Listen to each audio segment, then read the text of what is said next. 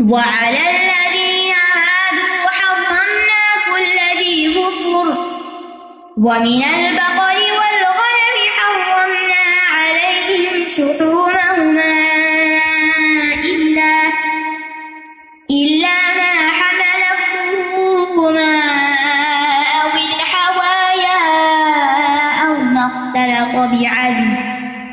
ذلك جزيناهم ببغيهم. وإنا لصادقون۔ اور ان لوگوں پر جو یہودی بن گئے، ہم نے ہر ناخن والا جانور حرام کر دیا، اور گائے اور بکری میں سے ہم نے ان پر ان دونوں کی چربیاں حرام کر دی، سوائے اس کے جو ان دونوں کی پشتوں یعنی پیٹھوں، یا آنتوں نے اٹھائی ہوئی ہو یعنی ان کے ساتھ لگی یا جو ہڈی کے ساتھ مل گئی ہو۔ ہم نے انہیں ان کی سرکشی کی وجہ سے یہ بدلا دیا، اور یقیناً ہم سچے ہیں۔ یہاں یہود کی تردید کی جا رہی ہے۔ فرمایا وہ الدین ہادو اور وہ لوگ جو خود یہودی بن گئے تھے۔ اللہ نے ان کو مسلمان ہی پیدا کیا تھا۔ تو ان پر یعنی بنی اسرائیل پر، سزا کے طور پر کچھ چیزوں کو حرام کیا گیا تھا۔ اصل میں وہ حرام نہیں تھی، کیونکہ وہ سمجھتے تھے کہ ہم پر کچھ بھی حرام نہیں۔ اور انہوں نے خود اپنی ذات پر ان چیزوں کو حرام کیا ہے۔ تو جو یعقوب علیہ السلام نے اپنی جان پر حرام کیا تھا، تو آیت کریمہ نازل ہوئی تاکہ یہ بیان کر دے کہ بعض وہ چیزیں جو ان کے لیے حلال تھی اللہ نے ان کے فسق و فجور اور ان کی سرکشی کی وجہ سے ان پہ حرام کی تھی۔ اور وہ کون سی چیزیں تھی کل بھی ظفر یعنی مویشیوں اور پرندوں میں سے وہ جانور جن کی انگلیاں الگ نہیں ہوتی، جیسے اونٹ، شتر، مرغ، مرغابی، بطخ۔ بطخ کا پاؤں تو سب نے دیکھا ہوا نا۔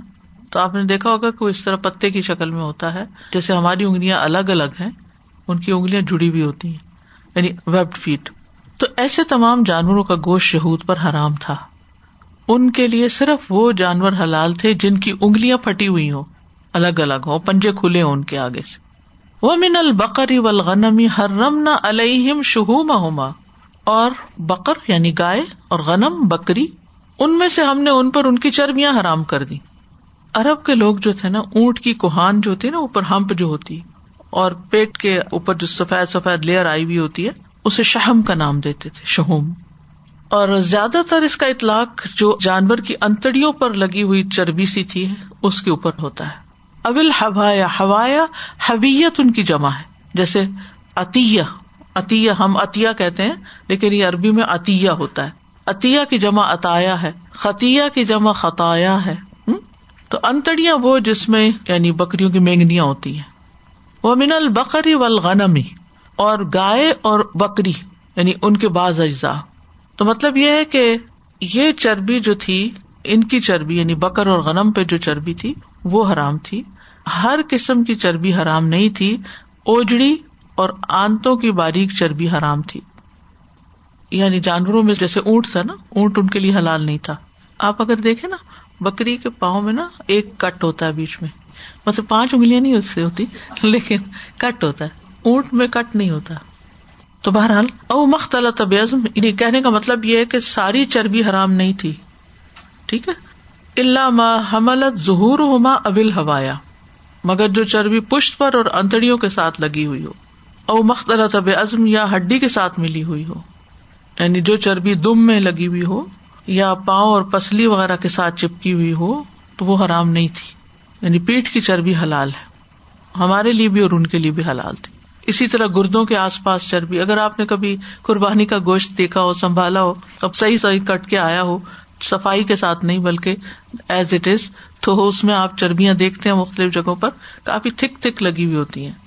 لیکن چربی کے معاملے میں یہود نے کچھ ہیلا سازی کر لی۔ وہ کیا؟ ابن عباس کہتے ہیں، میں نے عمر رضی اللہ عنہ کو یہ فرماتے ہوئے سنا، اللہ تعالیٰ فلاں کو ہلاک کرے، کیا اسے معلوم نہیں کہ نبی صلی اللہ علیہ وسلم نے فرمایا تھا، قاتل اللہ یہود یعنی ان کے لیے چربی حرام ہوئی تو انہوں نے اسے پگھلا کے فروخت کرنا شروع کر دیا، بیچنا شروع کر دیا۔ ظال کا جزائی نہ ہوں بے بغی ہم یہ حرام کیوں ہوئی؟ ان کی بغی کی وجہ سے یعنی بطور سزا۔ کیونکہ وہ کہتے تھے کہ یعقوب علیہ السلام نے اپنے اوپر خود حرام کی تھی، تو ہم ان کی اتباع میں ان کو حرام سمجھتے ہیں۔ تو اہل کتاب پر بعض طیب چیزیں سزا کے طور پر حرام کی گئی تھی۔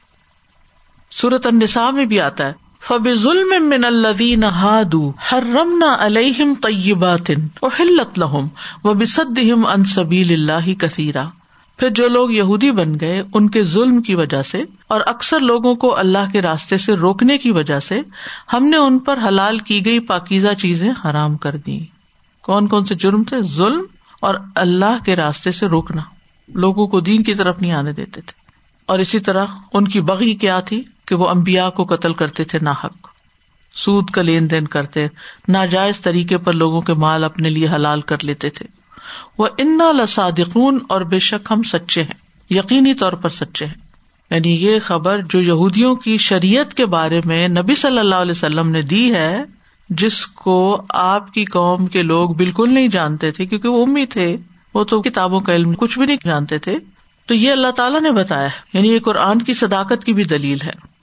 تو یہودی اس بات کو جٹلاتے تھے، وہ نہیں مانتے تھے۔ وہ کہتے تھے کہ اللہ نے سزا کے طور پر کچھ بھی حرام نہیں کیا۔ اگر وہ مانے تو پھر وہ ان کو یہ بھی ماننا پڑتا نا کہ وہ مجرم لوگ تھے۔ تو اس لیے اللہ سبحان تعالیٰ نے آخر میں فرمایا، وہ انا لصادقون۔ ہم بالکل سچ کہہ رہے ہیں۔ یہ نہیں مانتے، یہ جٹلاتے ہیں۔ تو اور بات ہے، لیکن ہم جو بتا رہے ہیں، بات وہی ہے، حقیقت وہی ہے۔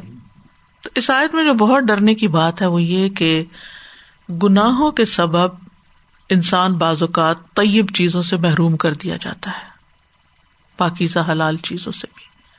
یعنی یہ انڈیویجلس کے ساتھ ہو سکتا ہے۔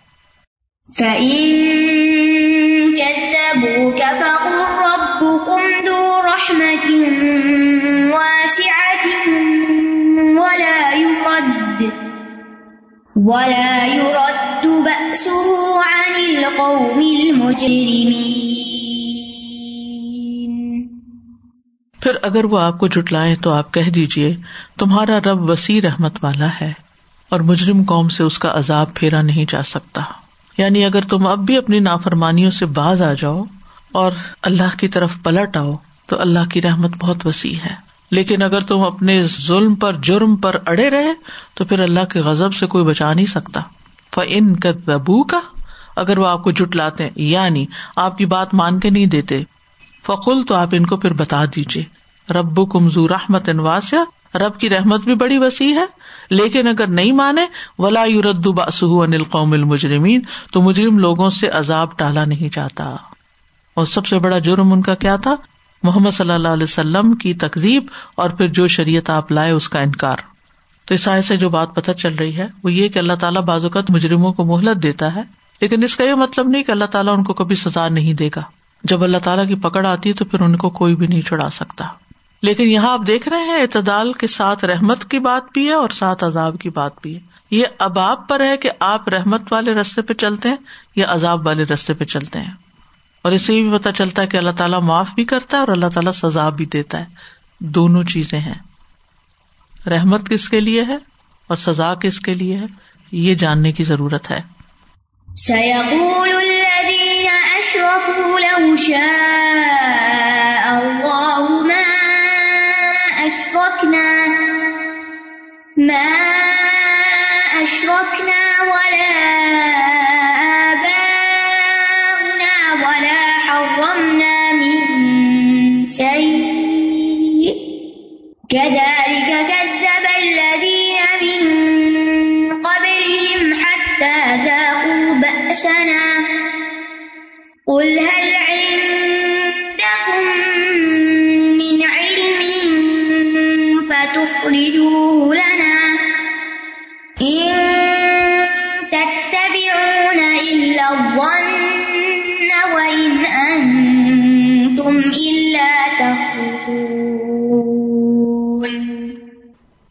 قریب کہیں گے وہ لوگ جنہوں نے شرک کیا کہ اگر اللہ چاہتا تو ہم شرک نہ کرتے اور نہ ہمارے باپ دادا اور نہ ہم کوئی چیز حرام کرتے۔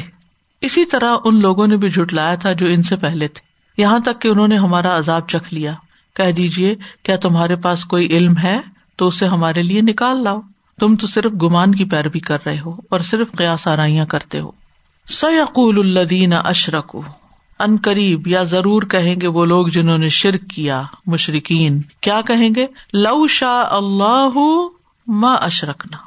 اگر اللہ چاہتا تو ہم اس کے ساتھ کسی کو شریک نہ ٹھہراتے۔ یعنی اللہ چاہتا کہ ہم شریک نہ ٹھہرائے اور ہمارے پہلے باپ دادا بھی شرک نہ کرے تو پھر ہم نہ شرک کرتے، نہ وہ کرتے۔ اسی طرح ہم نے کھیتیوں میں سے، جانوروں میں سے جو چیزیں حرام کی ہیں، وہ بھی ہم نہ کرتے۔ کیا اپنی چوائس سے؟ ذمہ اللہ کے لگا دیا۔ لیکن اللہ سبحان تعالیٰ نے ایسا نہیں چاہا۔ اللہ نے ہمارے لیے چاہا کہ ہم عبادت میں بتوں کو شریک کریں۔ اللہ نے چاہا کہ ہم اپنی کھیتیوں اور جانوروں میں غیر اللہ کا حصہ نکالیں۔ تو اب آپ ہم سے کیوں یہ کہتے ہیں کہ ہم یہ طریقے چھوڑ دیں؟ جب اللہ نے نہیں چاہا ہم کیسی لاجک ہے؟ اللہ نے نہیں چھڑوایا آپ کیوں چھڑوا رہے ہیں محمد صلی اللہ علیہ وسلم؟ آپ کیوں منع کر رہے ہیں؟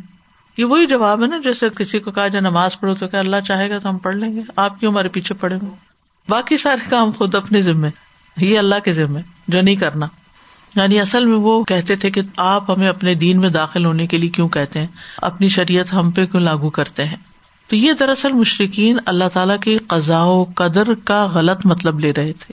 آج کل بھی تقدیر کے معاملے میں لوگ ایسے ہی بہانے کرتے ہیں۔ سورت النحل میں بھی آتا ہے، وقال الدین اشرک لو شاہ اللہ ابدنا مندونی ہی منشئی وہ لوگ جنہوں نے شرک کیا کہتے ہیں کہ اگر اللہ کی مشیت ہوتی تو ہم اس کے سوا کسی کی عبادت نہ کرتے۔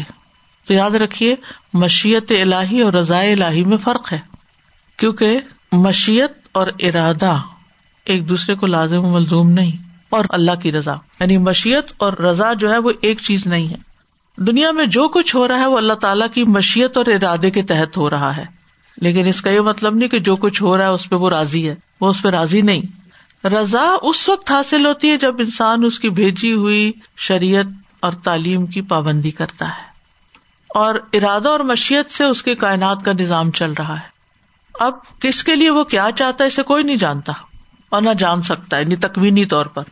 اللہ کے ارادے کو ہم نہیں جان سکتے کہ اللہ نے چاہا یا نہیں چاہا، ہمیں کیا پتا۔ لیکن وہ کیا پسند کرتا ہے اور کیا نہیں پسند کرتا، اس نے ہمیں تشریح طور پر نبی صلی اللہ علیہ وسلم کے ذریعے سب کچھ بتا دیا اس کے لیے اس نے پیغمبر بھیجے تاکہ سب لوگوں کو پتا چل جائے کہ اللہ کیا چاہتا ہے۔ تو ہمارے اوپر کیا لازم ہے کہ ہم شریعت کی پابندی کریں؟ ہم اس چیز کو چھوڑ دیں کہ اللہ تعالیٰ کی چاہت کیا ہے اور کیا نہیں یعنی تقدیر کے طور پر۔ کدال کا کدب الدین امن قبل باسنا اسی طرح جٹلایا تھا ان لوگوں نے جو ان سے پہلے تھے۔ یہاں تک کہ انہوں نے ہمارے عذاب کا مزہ چکھ لیا۔ یعنی جنہوں نے اپنے رسولوں سے ایسی ہی باتیں کی تھی، اللہ نے ان کو عذاب کا مزہ چکھا دیا۔ کل حل اندا کم من علم فتح رجو لنا؟ کہہ دیجیے کیا تمہارے پاس کوئی علم ہے جسے تم ہمارے لیے نکال کے لا سکتے ہو؟ پھر علم کی بات کی گئی۔ یعنی اللہ کی طرف سے کوئی کتاب، کوئی حجت، کوئی دلیل ہے تمہارے پاس کہ تم یہ دعوے کر رہے ہو؟ فتح رجوع لنا۔ تم اسے نکال کے لاؤ تاکہ پتا چل جائے کہ جس کے متعلق تم اللہ تعالیٰ کے خلاف شرک کا دعویٰ کرتے ہو۔ یا اس چیز کے حرام ہونے کا دعویٰ کرتے ہو جس کو تم نے حرام ٹھہرایا ہے، وہ واقعی ایسا ہی ہو۔ ان تب نہ اللہ زن تم تو محض گمان کی پیروی کر رہے ہو۔ وہ ان ان تم اللہ تخرسون اور تم محض قیاس آرائیاں کرتے ہو۔ تو ان تبیونا نہیں تم پیروی کرتے یعنی جن عقائد اور رسولوں پہ تم قائم ہو، تم ان کی پیروی نہیں کرتے الزن مگر گمان کے ساتھ یعنی بغیر علم اور یقین کے۔ وہ ان ان تم اللہ تخرسون اور تم محض جھوٹ بولتے ہو۔ تخرسون کا لفظ جو ہے نا خرچ سے نکلا۔ خرچ کہتے ہیں اندازہ لگانے کو۔ تو خرچ کا لفظ چاہے جھوٹ میں بھی استعمال کیا جاتا ہے، کیونکہ اس میں بدگمانیاں اور جھوٹے گمان شامل ہوتے ہیں۔ اور جہاں تک اکثریت کا تعلق ہے، تو وہ اکثریت جو ہے، محض گمان کی پیروی کرتی ہے۔ جیسے سورت یونس میں آتا ہے، وما یت طب اکثر اللہ ضنا ان ضن من الحق کے شیا ان اللہ علیم بما فلون اور ان کی اکثر پیروی نہیں کرتے مگر ایک گمان کی بے شک گمان حق کے مقابلے میں کچھ کام نہیں آتا بے شک اللہ خوب جاننے والا ہے جو وہ کر رہے ہیں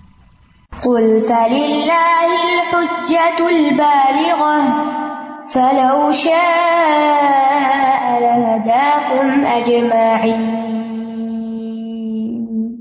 کہہ دیجیے بس کامل دلیل اللہ ہی کے لیے ہے پھر اگر وہ چاہتا تو ضرور تم سب کے سب کو ہدایت دے دیتا۔ فل اللہ الحجت البالغ یعنی اللہ تعالیٰ نے تمام لوگوں پر حجت تمام کر دی ہے۔ کیسے کی؟ رسول اور کتابیں بھیج کر۔ سب لوگوں کو نیکی اور بدی کی راہوں کا اور ان کے انجام کی بھی تفصیل بتا دی ہے۔ حجت کہتے دلیل کو۔ بالغ کا مطلب ہے پہنچی ہوئی۔ یعنی جو تم تک پہنچ چکی ہے۔ تو کل آپ کہہ دیجیے اے محمد صلی اللہ علیہ وسلم۔ کن سے کہہ دیجیے مشرقین سے کہہ دیجیے کہ فل اللہ الحجت البالغ اللہ ہی کے لیے ہے یعنی اللہ کی طرف سے ہے ایسی دلیل جو کامل ہے، جو واضح کرتی ہے کہ اللہ ایک ہے اور امبیا کو اللہ تعالی نے بطور حجت مجزاد بھی دیے اور احکامات بھی دیے۔ تو اللہ نے اپنے رسولوں کے ذریعے، کتابوں کے ذریعے لوگوں کو حق بات بتا دی۔ اب کوئی شخص غلط کام کرتا ہے اپنی مرضی سے اور اپنی خواہش سے، تو وہ یہ نہیں کہہ سکتا کہ اللہ کی مرضی یہی ہے۔ آپ کو کہاں سے پتا چلا اللہ کی مرضی؟ اللہ کی جو مرضی ہے وہ تو اس نے اپنی کتاب میں بتائی ہے۔ سمجھ رہے کیونکہ وہ کیا کہتے تھے؟ اللہ کی یہی مرضی ہے کہ ہم شرک کریں۔ بھائی، اللہ کی یہ مرضی دلیل کیا تمہارے پاس؟ اللہ کی مرضی تو اس کی کتاب میں لکھی ہوئی ہے۔ اس کے مطابق زندگی بسر کرو اگر اس کی رضا چاہیے۔ تو اللہ سبحان تعالیٰ کے پاس قیامت کے دن اپنے بندوں کے خلاف پوری پوری دلیلیں ہوگی، تب ان کو سزا دے گا۔ ایسے اٹھا کے نہیں کسی کو جاننا میں پھینکے گا۔ فلاح شاہ اللہ ہدا کو مجمعین اگر وہ چاہتا تم سب کو ضرور ہدایت دے دیتا۔ یعنی اگر اللہ چاہتا تو سب لوگوں کو ہدایت پر اکٹھا کر دیتا۔ یعنی زبردستی تمہیں ہدایت دے سکتا تھا، لیکن اس نے ایسا نہیں کیا۔ قرآن مجید میں اور جگہ پر بھی آتا ہے۔ ولو شاہ ربو کا من فل اردی جبیا اگر تمہارا رب چاہتا تو یقیناً زمین کے سارے لوگ اکٹھے ہی مان لے آتے۔ لیکن اللہ کا یہ طریقہ نہیں۔ اللہ چاہتا تو سب کو ایک امت بنا دیتا۔ لیکن اللہ کا یہ طریقہ نہیں۔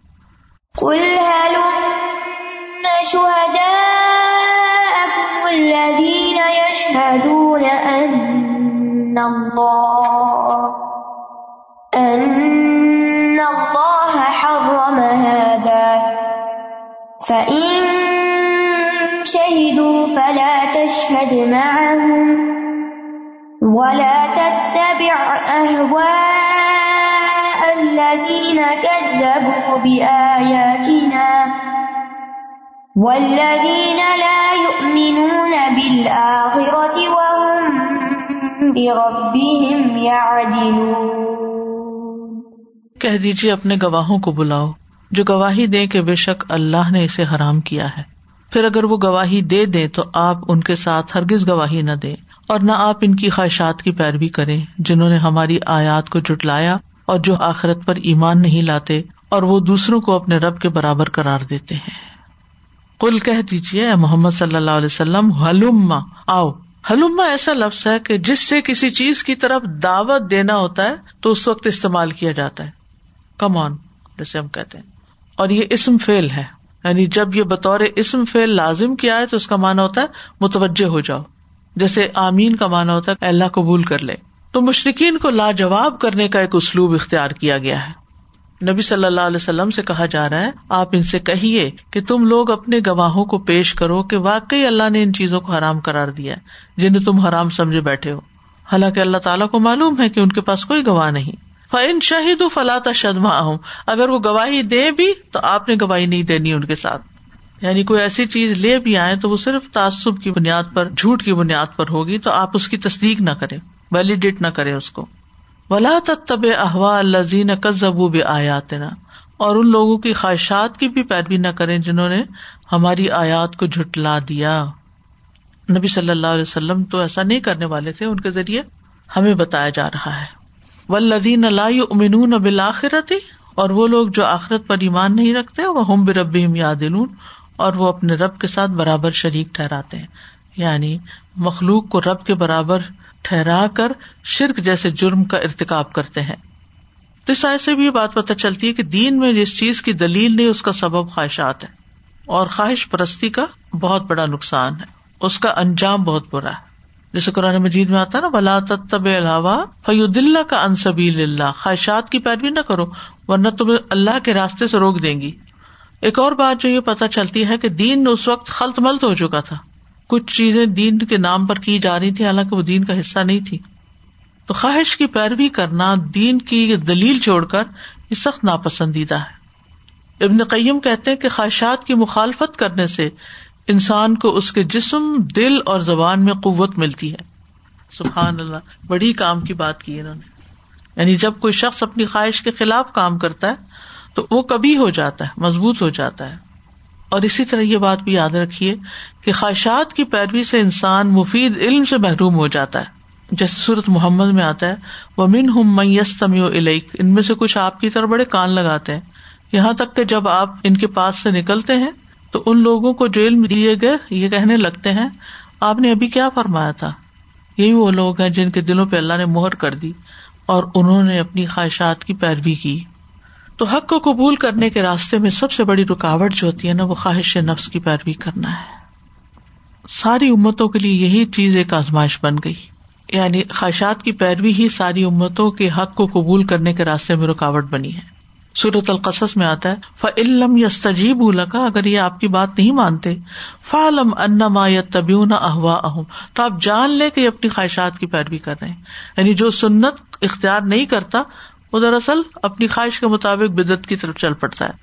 اور اس سے بڑھ کر کون گمراہ ہو سکتا ہے جو اللہ کی طرف سے کسی ہدایت کے بغیر اپنی خواہش کی پیروی کرے؟ بے شک اللہ ظالم لوگوں کو ہدایت نہیں دیتا۔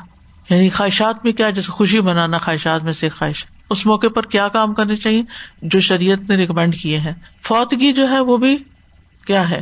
خاص موقع ہے۔ اس موقع پر بھی خواہشات کی پیروی نہ کی جائے کہ یہ کنوینئنٹ ایسا کر لیتے۔ جو طریقے سکھائے گا وہی کیجیے۔ اور ساری زندگی میں۔ واخر داوانا الحمد للہ رب العالمین۔ سبحان اللہ و بحمد کا اشد اللہ اللہ اللہ انتا استخر کا و اطوب السلام علیکم و رحمۃ اللہ وبرکاتہ۔